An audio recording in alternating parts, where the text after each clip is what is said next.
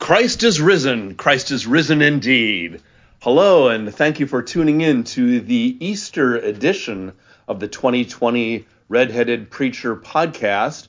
First, uh, I will apologize for not having any podcast of the Maundy Thursday homily. Um, it just was a crazy week and it slipped my mind, and I apologize. But we do have this Easter podcast of the homily given remotely because of the restrictions on travel and gathering, really. Uh, so, without uh, going any further, we don't have scriptures either because they were recorded on a Zoom, and I don't have um, the way to incorporate that into this podcast. The title of the podcast is Redeemed by the Resurrection, and the core scripture is Matthew 28, verses 1 through 10. Thank you, Ben. One of the ways to read the Bible, or hear it, or to preach it, is to think about whom you relate to in the story you're hearing or reading, where you are in the parable. For example, do you relate to the disciples, the person Jesus is talking to, or the crowd surrounding them, shamefully ignoring the demand for social distance? I think that's an easier one this morning. Thanks to the virus and its broad and deep impact, a lot of us have lost people, income, or peace of mind over the past month or more. The rising numbers of the unemployed and those filing for benefits, it's really tough. And they may include you or a family member, loved one, someone who was your regular waiter or companion on the L Ride or Metro downtown. Friday's Chicago Tribune said that 493,500 people have filed for unemployment over the last three weeks in Illinois. That's a tad short of eight Skokies. One in 12 workers are unemployed, and one person in the report said that as far as unemployment claims, uh, the rush is far from over. And that's not getting into the risks taken by and the demands upon our healthcare workers and volunteers that they're going through. And the fears we have of getting or passing on the virus, and the loneliness and strain of staying in place, and more. So, the way I see it in Matthew 28, none of us, if we're finding our place in the story, none of us are the angel coming down and rolling away the stone and sitting on it. None of us are angels. Well, maybe one of you is. I hope none of us relate to the guards whose job was to make sure no one robbed the grave and then say, Jesus is gone, he's alive. They served the agents of death. I think lots of us relate to the women headed to the tomb, or possibly to the sense of being in the tomb without claiming to be Jesus. The last time they saw Jesus, these women, he was dead, laid in a tomb by Joseph of Arimathea and Nicodemus. Because of all our depressing news and forced adaptation to new ways of living and working or not working, are we not all in some manner standing with those women who loved Jesus but mourn? The poet John Masefield wrote a play called The Trial of Jesus. In it, the centurion who oversaw Jesus' crucifixion reported back to Pilate. Pilate's wife asks the man about Jesus' death. After hearing his description, she asks, Do you think he's dead? No, my lady, he replies. He's been let loose in the world where neither Roman nor Jew can stop his truth. That's why scattered now, but also gathered at the tomb, We are glad to hear the angel say, Do not be afraid. I know that you are looking for Jesus who was crucified. He is not here, for he has been raised, just as he said. Come, see the place where he lay. Or, as we love to say, Christ is risen. Christ is risen indeed. Jesus Christ has been let loose in the world. In the original Matthew, the angel spoke Greek, right? Because the New Testament is in Greek. The Greek word for he has been raised is egerthe. It's in the tense, the passive tense, that means Jesus did not rise up by himself. He has been raised. Well, by who? By God, the Creator, God the Father. That is, as one writer put it, presumptive evidence of the reality of God, the one who raised Jesus. That writer, Frederick Bruner, wrote, in a sense, the whole of gospel truth rests like an inverted pyramid on the truth or falsity of this one word, because it is a lie to say a man is alive who is not. If the word egerthe is true, however, almost everything really important falls into place. We are at the tomb, or feeling almost like we're in one, and we get the, here's our word of the season, we get the unprecedented declaration that the Jesus who was crucified, dead, and entombed has been raised up by God and enabled to get out of those burial linens and started hot footing it to Galilee. God exists, then, Bruner says. God is the raiser, and in raising Jesus, the Father validates everything Jesus said and did. In raising Jesus, we find out that the Father takes death and broken hearts and hopes and transforms them into something new and headed for God's future. In raising Jesus from the grave, we also get the news that God has power that death has not. God has power that the guards of empire have not. God has power that Pontius Pilate, the Caesars, COVID 19, and even pervasive sin do not have. As Bruner put it, if egerthe is true, if Christ has been raised from the dead, then we have, quote, an historical answer to the death question.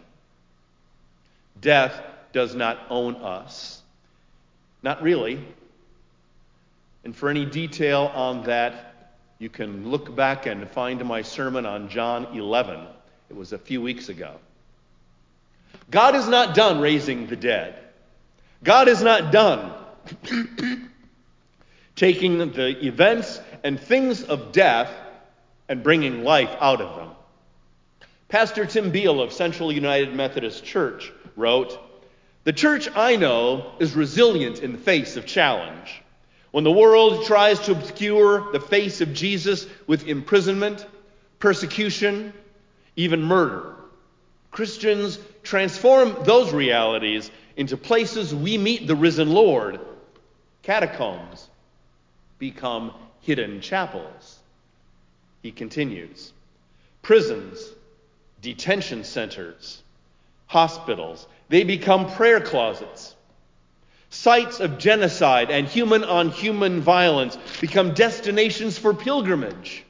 The dates when Christians are martyred become holy days. God even transformed the cross, a tool of execution and empire, into a sign of victory over the grave. End quote. Gathered at the tomb, we hear words of hope and future. If God, through raising Jesus, beat death, the empire ultimately, all the sins that put him on that cross, such as fear, then there is hope for what God can do with our desperation, our fears, our busted hopes and entombments. God can take what is in those tombs and those grieving outside and lift them up to new life as well. And we do not need to believe that, and do we not need to believe that and live that during this pandemic? The homily title is Redeemed by the Resurrection. Do you remember what redeemed means? No, it has nothing to do with S&H green stamps. Redemption is what happened in history if you or I were a slave or indentured servant, not free. But your freedom could be purchased if you only had the money. But as a prisoner of sorts, you did not. I did not. However, someone comes along and buys your freedom. You are set free. You have been redeemed by that person. How do you react? A lot of people react and reacted by doing what they can for that Redeemer in gratitude for the liberty they've been given. After being redeemed, set free by the suffering, death, and resurrection of Jesus, we are free. Not only from sin and the power of it, unless we let it back in again. We are free to leave the tomb to seek our future in and with Christ. To be redeemed means to be liberated. I preached on redemptive suffering a little bit on Maundy Thursday. That's where you and I are redeemed by the suffering, perhaps of yourself, of your forebears, or someone else's suffering could be over generations. Their pain, sooner or later, liberated you. Jesus is the divine example of redemptive suffering. His pain, our salvation.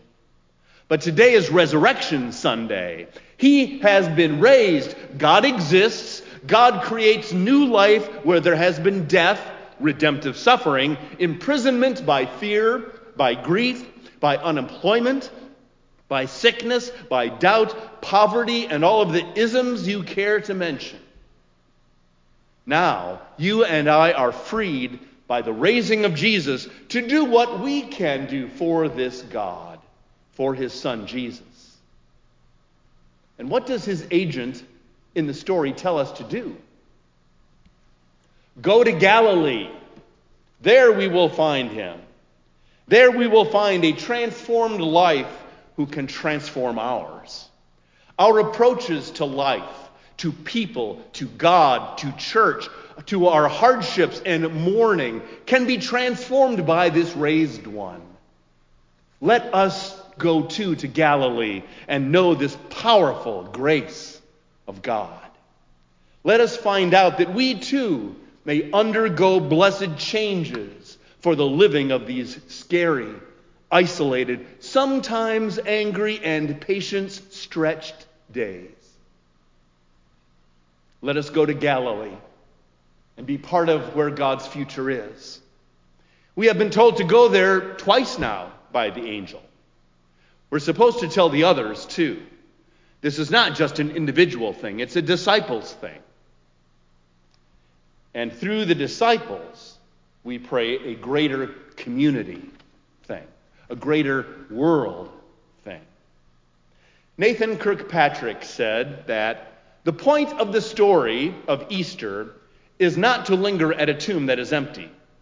The point is to go, go faithfully forward, to head in the direction that the risen Christ is leading. Risen from the dead, Jesus is now leading into the future that only God dreams possible. He continued briefly The story that tells us that the risen Christ is out ahead of us, let loose in the world, leading us into a future beyond prejudice and poverty and prison and politics. Jesus goes ahead of us into a future that cannot be defined by death or grief or loss. Jesus goes before us into a future of peace and love, justice and truth restoration, and reconciliation. The story says Jesus is waiting for us. In closing, here's a story which might help us imagine what our redemption, recreation, and being in Jesus' future together, if not only as individuals, might be like. Cameron Trimble wrote, My friend Dana is a sculptor. She creates beautiful bronzed statues, many of which are on display at some of our national museums and public parks. When she isn't working with bronze, she enjoys working with clay. She makes stunning glazed bowls, plates, and cups, each with their own unique shapes and colors. Her work is breathtaking to behold. The last time I saw her home, she handed me a bowl that had gold streaks running through what looked to be old cracks. When she saw me looking more closely, she said, This bowl has been through a lot over the years. And it finally broke apart a while ago. But I felt I could do more with it. So I melted gold and put it back together. But then she said something that I will never forget. She said reflectively, You know, I can now see that it's more beautiful for having been broken. Cameron goes on to say, As we head into Good Friday and Easter, we can see brokenness everywhere we look. We see gaping cracks in our institutions, our social order, our treatment of the vulnerable among us. We have cracks in our economies, our food supplies, and clean water resources. The brokenness can feel overwhelming and hopeless. This is what I know about God, she said. Our God, the ultimate potter, looks upon this broken down world and, just like my friend Dana, sees how it can be more beautiful because of its brokenness, not in spite of it. God never causes the breaks, mind you, but once there, God uses them to bring forth new and even more beautiful creations. She finishes. Easter is a story of how God took the brokenness of crucifixion and transformed it into new life through resurrection. God made something new, something even more beautiful in the risen Christ. We can trust God to do this with us. This season, where everything is off and you may feel broken to your core, consider that God is creating within you someone more beautiful for having been broken. And she finishes, We are in this together. For this we go forward to the Galilees to which Jesus calls us, Galilees we are liberated to travel to by the crucified and risen Lord and meet Christ. Let us see what Christ may make of us and our world because of our witness to this. Christ is risen. Christ is risen indeed. Amen. And now we prepare to sing our next hymn. God bless you for tuning in for our Easter podcast. And next week, we hope to remember to record our homily for the Sunday after Easter. I may not be able to combine that with the lector for the scriptures for, for a while. Uh, we'll see who that lector is and how available they are for any on site recording at the same place where I record uh, and preach, really, the homily. So thank you again for tuning in. I hope you have a blessed Easter tide. Thank you for your patience because this is posted a couple days after Easter. And again, my best wishes and God bless your week. Bye.